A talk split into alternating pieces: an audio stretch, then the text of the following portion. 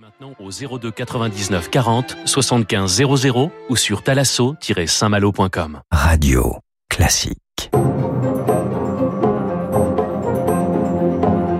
Radio Classique, les stars de l'écho avec Eric Koch. Nous accueillons ce matin Wilfried Galland, directeur stratégiste chez Montpensier Finance. Bonjour. Bonjour, bonjour.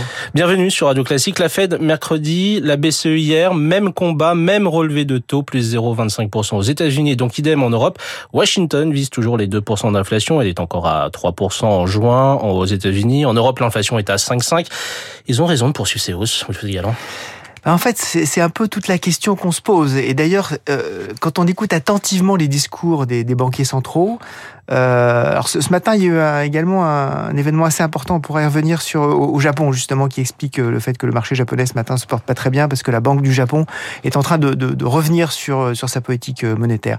Mais pour revenir justement sur la Réserve fédérale et sur la Banque centrale, quand on écoute les discours, elle-même se pose des questions sur euh, la, la, la, vitesse à laquelle elles sont allées, mmh. elles, elles rappellent très souvent le fait désormais qu'elles ont monté les taux très vite, très fort.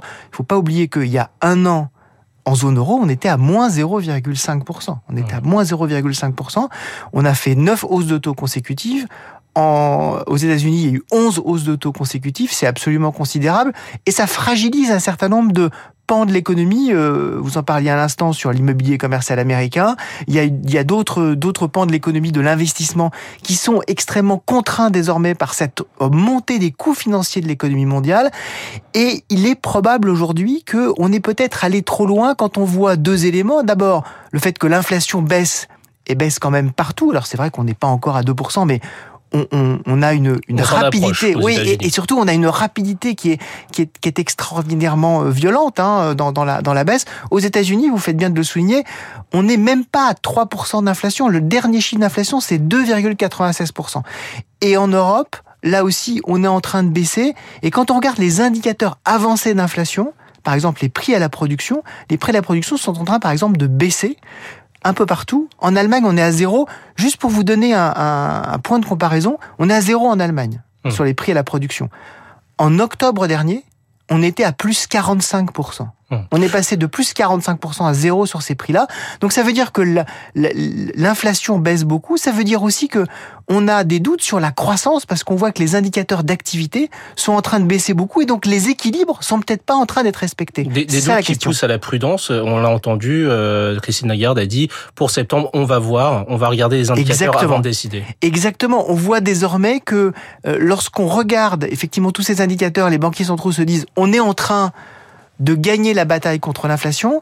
Et même certains dans les salles de marché commencent à, à, à expliciter que peut-être que cette hausse de taux n'était pas n'était pas nécessaire à ce point-là. Mmh. On commence à parler de l'expression les hausses de taux Potemkin. Vous savez de, de l'expression de ce ministre de Catherine de Drussy qui faisait visiter des villages qui étaient en fait en carton-pâte pour dire regardez, on a fait des choses extraordinaires bien, et en fait il y avait beau. rien derrière. Mmh. Et certains sont en train de effectivement de d'émettre l'hypothèse comme quoi l'inflation était liée d'abord à des perturbations gigantesque en ce qui concerne l'offre, ça c'était la partie euh, Covid et la partie évidemment de la guerre en Ukraine, à une perturbation aussi, un choc de demande très important, là aussi lié à ce qu'on a connu pendant la pandémie. Faut pas oublier que on vient aux États-Unis d'un déficit budgétaire de 18%, en zone euro de 11%. Et donc ça, effectivement, c'est en train de, c'est en train de se résorber. On n'avait pas de problème d'excédent de demande généralisée qui demandait de remonter les taux pour abaisser cette demande-là. Donc les taux, la montée des taux, c'était important pour éviter qu'on ait des, ce qu'on appelle des anticipations d'inflation trop fortes. Et donc on ait après effectivement des, des, des effets de spirale. On en parle beaucoup, prix, salaire, etc. Mais peut-être est-on allé un petit peu loin. En tout cas, l'appel à la prudence me paraît plein de bon sens aujourd'hui. Finalement, on n'a pas laissé le temps au temps justement pour voir l'impact de ces relevés de taux. Il y a toujours une certaine, exact. un certain délai de transmission. Ouais, exactement. Vous avez, vous avez, totalement raison, Eric. En fait, euh, le, le, point essentiel dans la politique monétaire, c'est que on a un délai, certains l'estiment entre 9, 12, euh, François Villeroy de Gallo avait même, euh, le, le, gouverneur de la Banque de France avait même euh, estimé ce délai probablement autour de 24 mois mmh. entre les premières hausses de taux et les premiers impacts réels dans l'économie. Probablement que désormais, les mécanismes financiers font que c'est peut-être un, un, petit peu plus rapide. Mais on a juste commencé. Ne, ne l'oublions pas. Il y a un an en zone euro et il y a 16 mois à remonter les taux euh, dans la réserve, dans la zone, dans la zone Amérique. Donc, il faut faire très attention justement au délai avec lequel ça monte, parce que effectivement, c'est pas parce que vous démarrez un peu tard, peut-être qu'on est, on a démarré un peu Mmh. tard. hein. Qu'il faut Euh, rattraper très très fort. qu'il faut apparaître très, très, euh, qu'il faut rattraper très très fort. Et c'est le, c'est la problématique d'ailleurs que nous explique ce matin. C'est très important, je pense. La Banque du Japon, la Banque centrale du Japon avait sa réunion ce matin Mm. et elle nous explique qu'en fait, euh, elle est en train de changer la politique. C'était la dernière banque qui était très accommodante. C'était la dernière banque qui injectait énormément de liquidités. Il a mis C'était beaucoup de temps à, à- à réagir. finalement. exactement. Et désormais au Japon, on a 3% d'inflation. Mm. Donc légèrement au-dessus des 2%. Et donc elle nous dit, je vais commencer à changer ma politique parce que je veux pas laisser les choses trop déraper. On a l'impression, euh, en, en regardant un peu le calendrier, euh, de ce mimétisme finalement de la. BCE par rapport euh, à la Fed, même si les Européens ont commencé, vous l'avez rappelé, à relever leur taux un petit peu plus tard que les Américains. Alors que, on le sait, les causes de l'inflation en Europe et les causes de l'inflation aux États-Unis ne sont pas forcément les mêmes. Est-ce que euh, on a eu raison de, de suivre les Américains ou Tricalan globalement, le, le monde, le monde est très interconnecté. Et donc, euh, on sait que la banque centrale qui donne le ton, c'est la banque centrale américaine. C'est ce- comme le comme le dollar est la monnaie du monde, la banque centrale américaine, c'est la banque centrale mondiale. Donc, lorsque la banque centrale euh, américaine change sa position, les, les autres banques centrales ont tendance, en fait, d'abord à la regarder et effectivement à, à la suivre, y compris d'ailleurs lorsque les éléments ne sont pas euh, sont pas tout à fait les mêmes. Ce qui est très important quand même, c'est de voir que le, le, le, le rythme n'a pas été le même euh, du côté américain et du côté euh, et du côté européen. Euh, on a été euh, très très fort euh, parfois du côté euh, du côté américain. On a remonté parfois de 75 points de base, euh, un petit peu moins du côté euh, du côté européen. On sent que le côté européen est aussi probablement plus contraint par la configuration de la Banque centrale européenne. Il faut pas oublier qu'on a euh, euh, un conseil de gouverneurs extraordinairement fragmenté. Aux États-Unis, c'est beaucoup moins le cas. Et donc, on sent que Christine Lagarde, c'est une diplomate. Elle essaie de faire l'équilibre, en fait, entre ceux qui veulent une orthodoxie très forte, ceux qui veulent un peu plus de, on va dire, de souplesse dans les, euh, dans, l'interprétation des traités.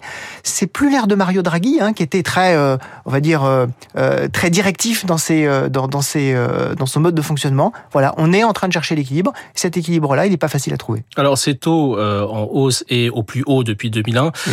euh, ça a un impact, on, on l'a vu, ça Oui. commence à avoir un impact notamment sur la demande de crédit, sur l'investissement, sur Absolument. euh, la, la Christine Lagarde l'a souligné également. hier, d'ailleurs, absolument. Euh, Est-ce qu'on risque pas de casser la machine? C'est effectivement le risque. C'est-à-dire que euh, l'objectif des hausses de taux, et c'est tout le paradoxe, c'est de ralentir l'activité. Et donc, c'est de peser sur la Mais croissance. c'est c'est pas bien non plus. Voilà, c'est de peser sur la croissance en, en pesant sur le crédit. La question aujourd'hui, c'est est-ce qu'on n'a pas été trop loin? Effectivement, on voit que on a des crédits qui ralentissent. On a, et je veux quand même le mentionner, même si c'est assez technique, on a une masse monétaire, que ce soit aux États-Unis ou en Europe, qui est en train de baisser.